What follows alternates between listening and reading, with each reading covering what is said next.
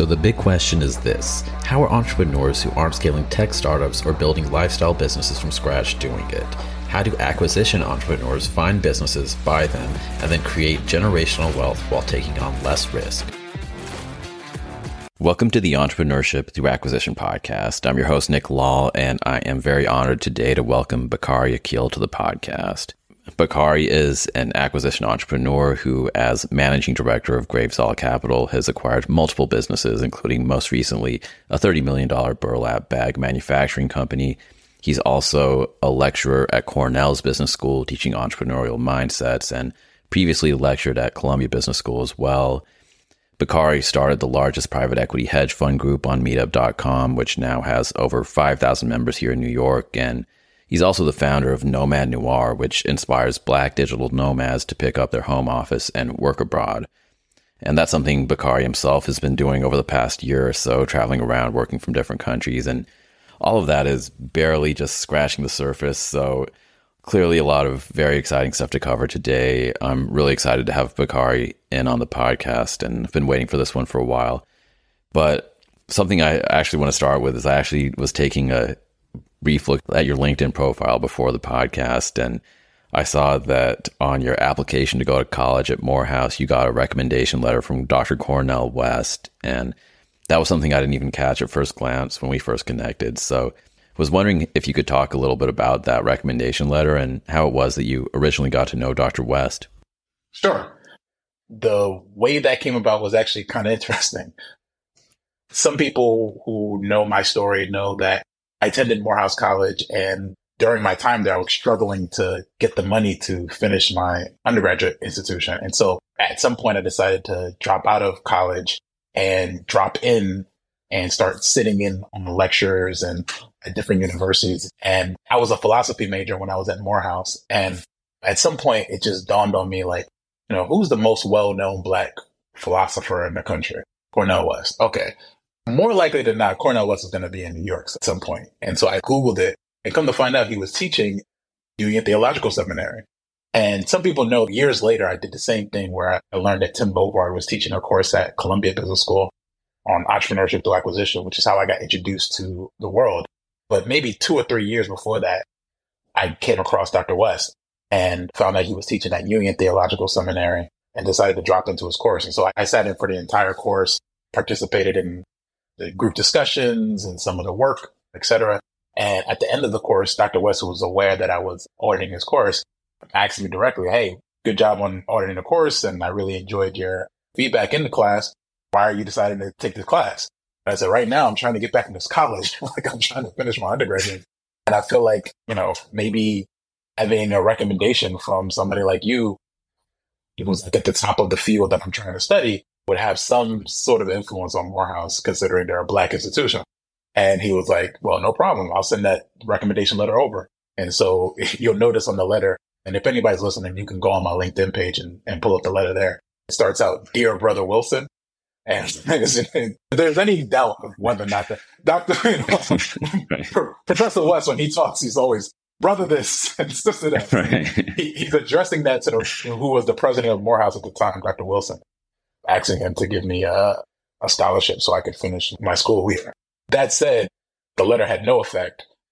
Dr. West, was like almost eternally in controversies, I'm at that, just at that moment had publicly, well, not just at that moment. He had been doing this for years, but it was becoming very loud that he was doing it, that he was criticizing President Obama, um, who was in mm-hmm. office at the time, about drone warfare and a bunch of other like things that he had uh, specific criticisms about his, you know, the America's relationship to the poor, you know, a lot of issues that I personally were sympathetic to because I was actively in those moments.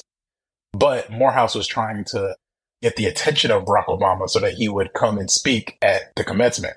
And so a letter coming from Cornel West who was like criticizing the guy that's trying to get to come speak at the school, it was just poor timing.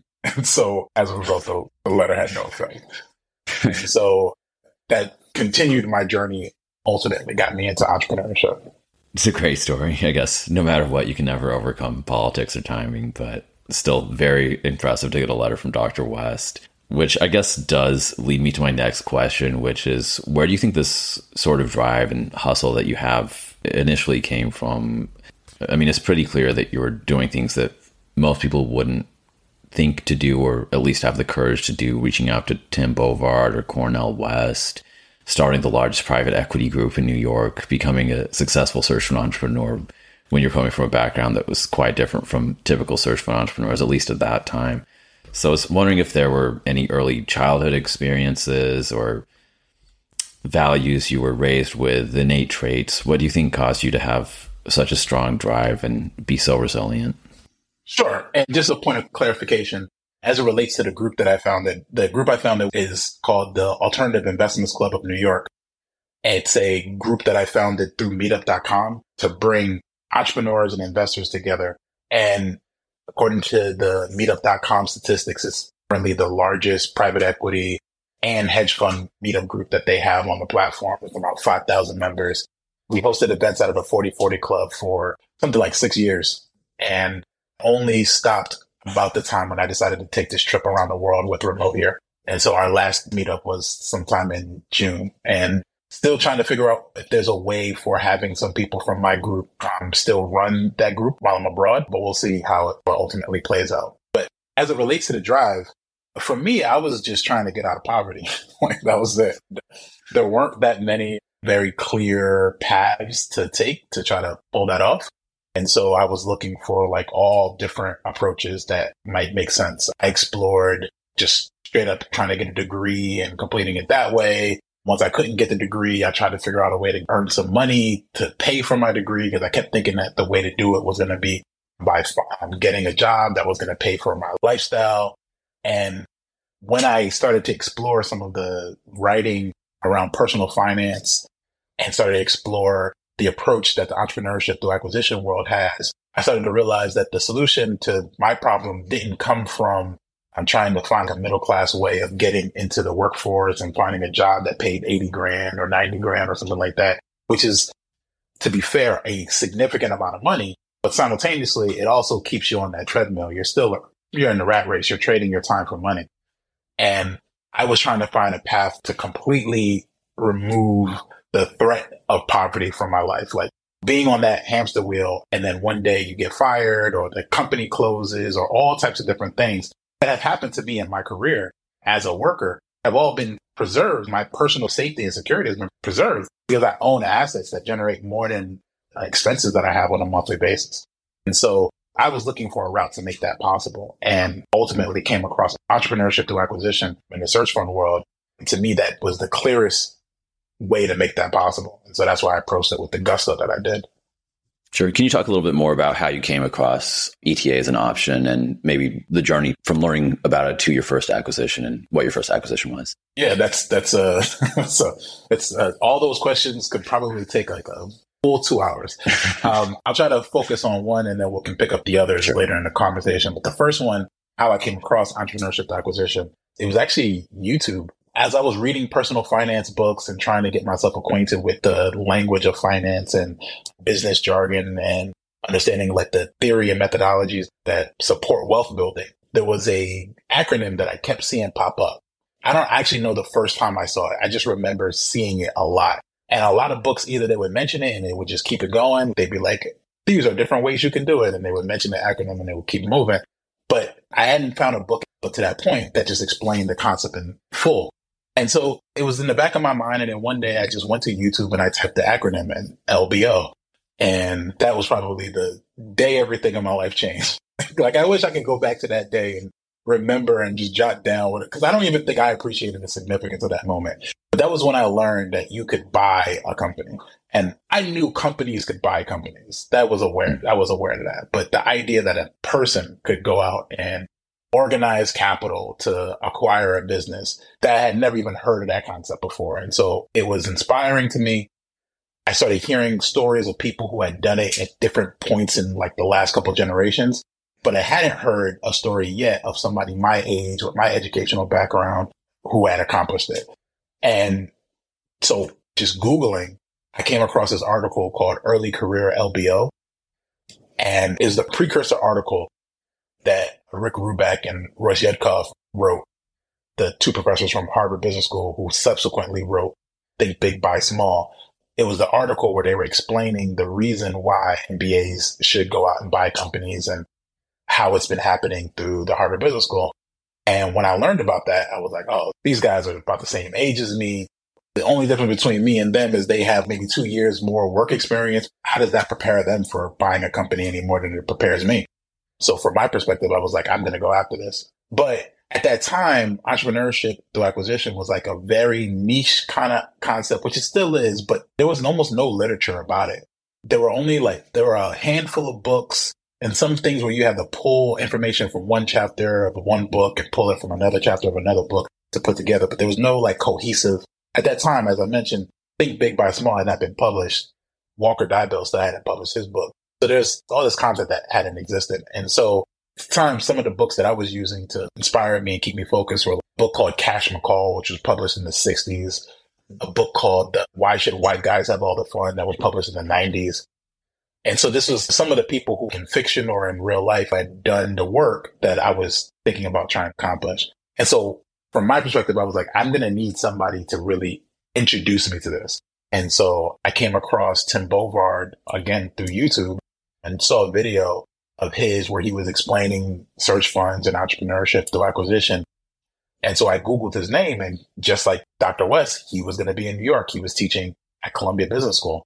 And so I decided I'm just going to go sit in that class. That's how it all got started. I guess another example of that working out really well for you. I was wondering, well, I guess the, the Cornel West, West was didn't lead to the expected outcome, but at least to get the yeah, I mean, to be, to be fair, the, the situation coming out of that class with Tim, it's not like the next day I owned the company. like, I, sure. like it was work. It was years, in fact, of nonstop work to get to the point where I'm at now.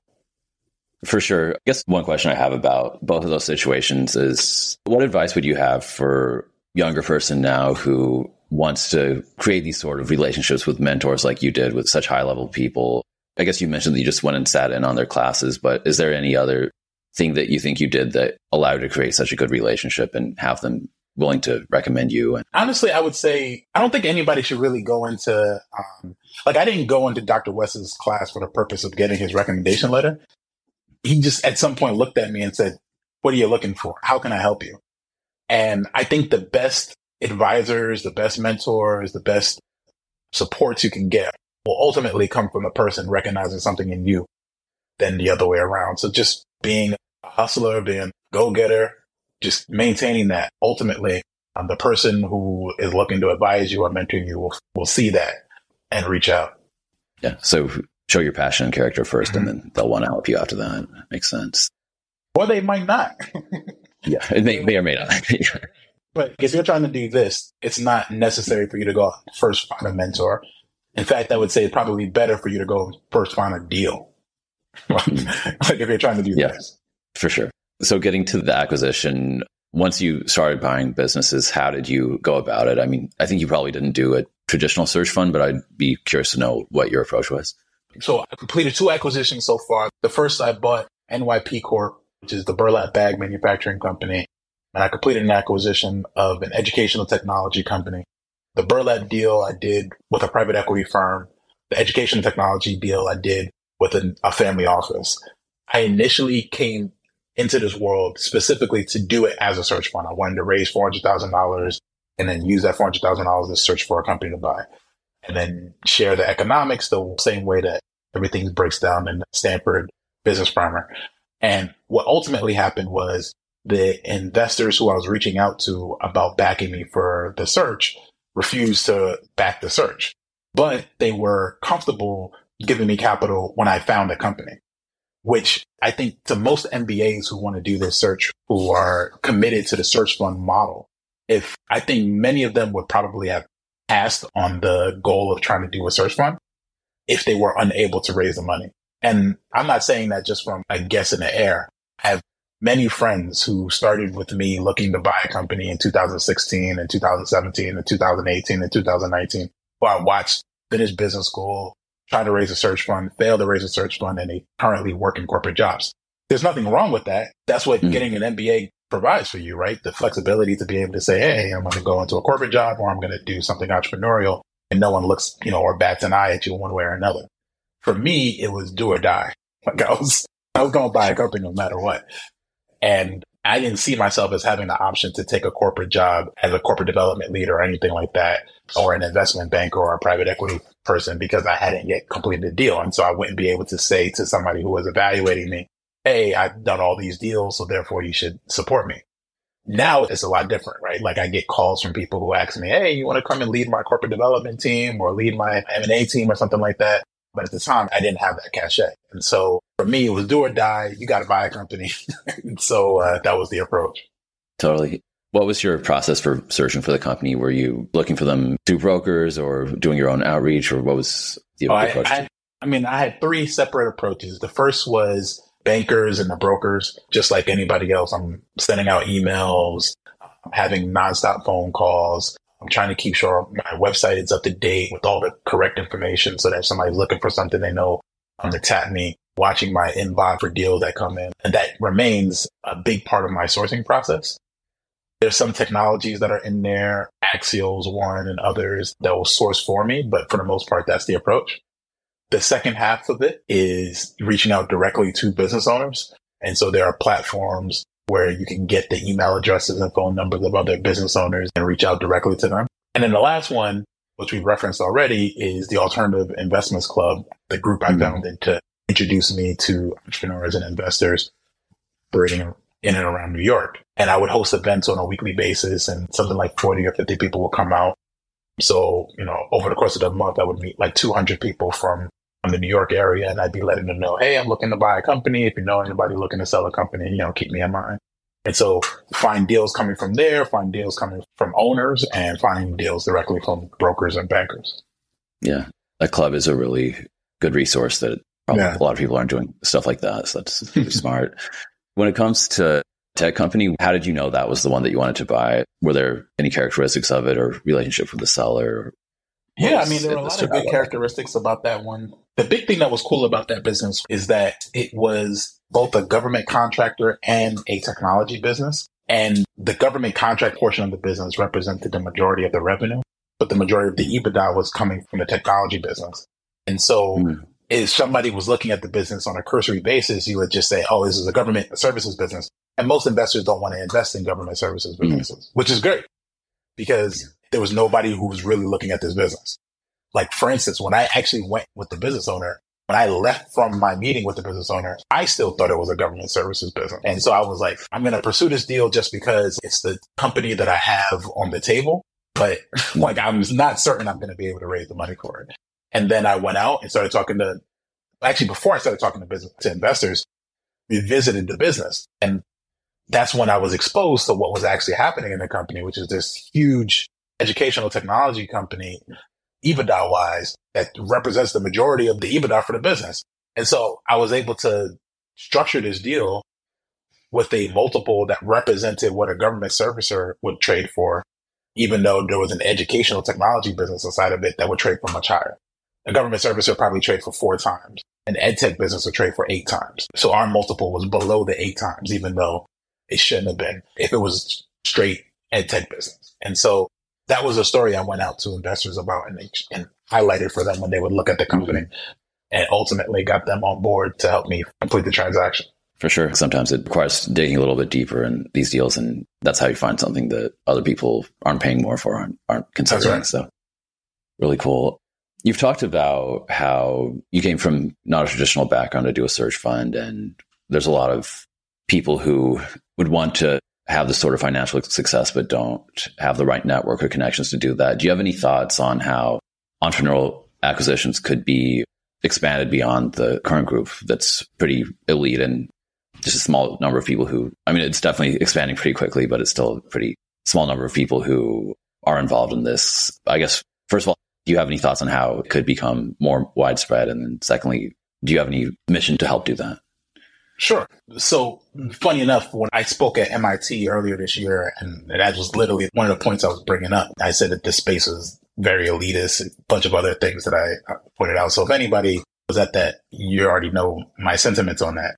That said, I think the first thing that has to happen for this space if it's going to get expanded is I think people would need to be made aware that this is an option that they can even explore. I think most people still, if you ask them, Hey, have you ever considered buying a company? They would shut down the thought immediately. It's not a function of people being dissuaded from doing this. It's a function of people not realizing that this is a possibility that's attainable. And I think once people become more aware of that, I think that's when people will start to play a role. And I think that's happening right now. I think that the conferences and the events and all these things are starting to expose more and more people to this option. Hmm.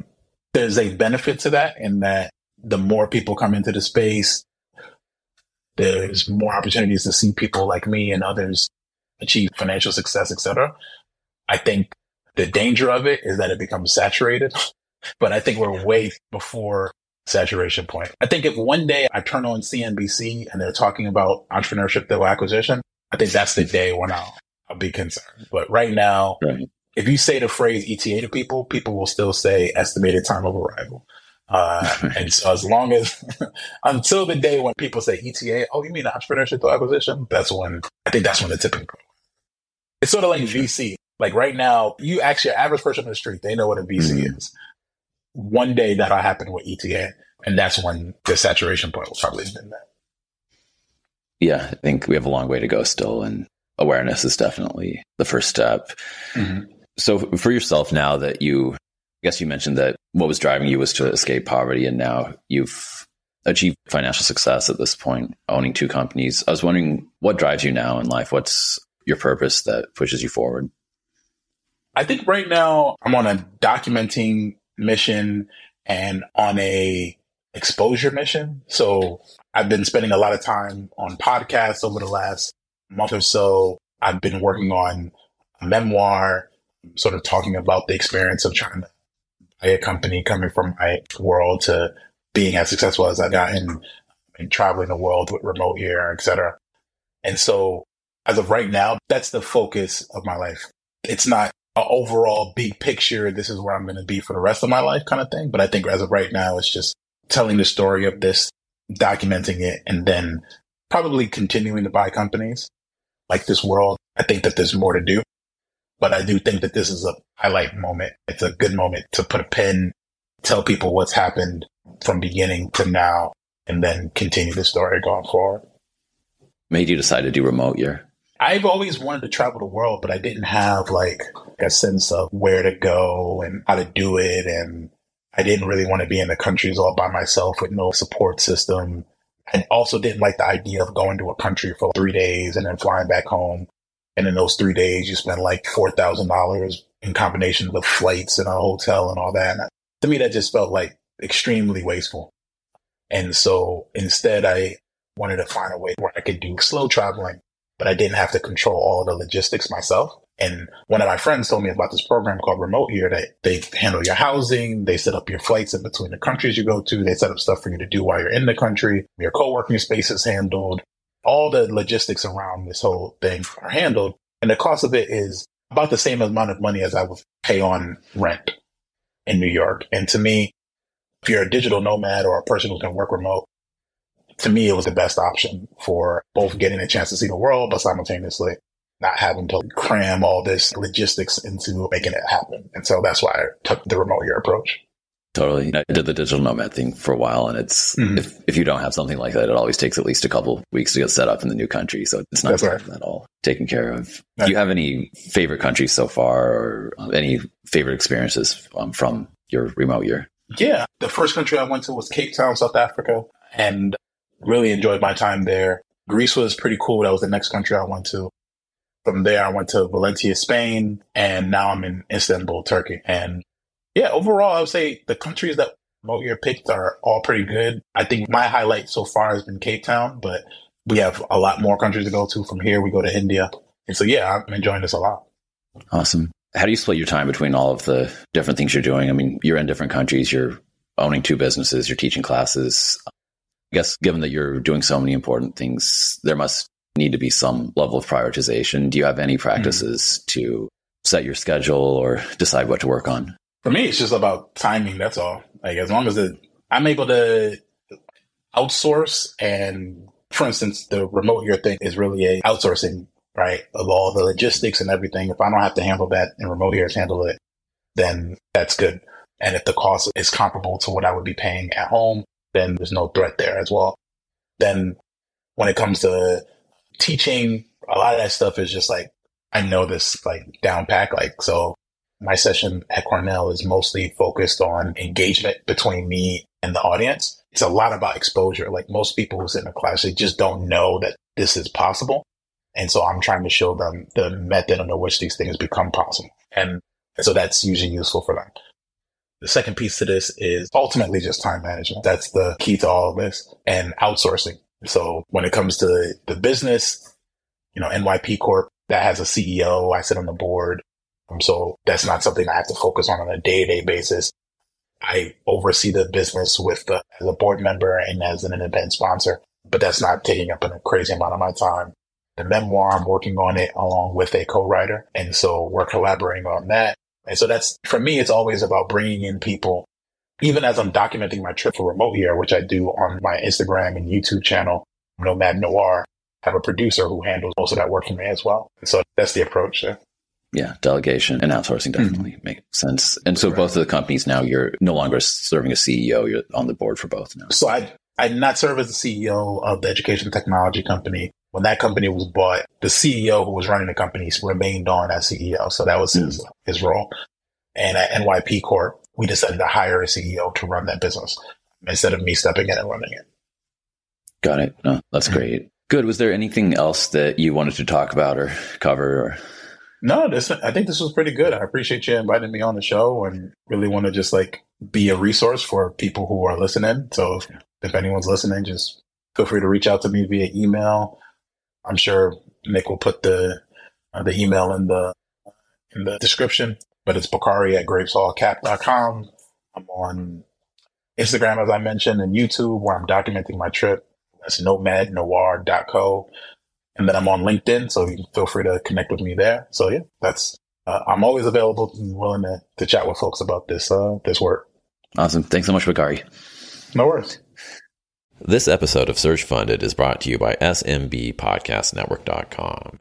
The network is a collection of podcasts and shows from around the internet which focus on bringing you interviews with amazing guests who share actionable advice, ideas, and information for small and medium sized business owners and entrepreneurs. Visit www.smbpodcastnetwork.com to find more great shows and easily subscribe to be notified of new episodes. It's a great way to discover quality content. If you've discovered us today via the network, then I hope you're enjoying the show and will consider subscribing directly so you never miss any of our great episodes.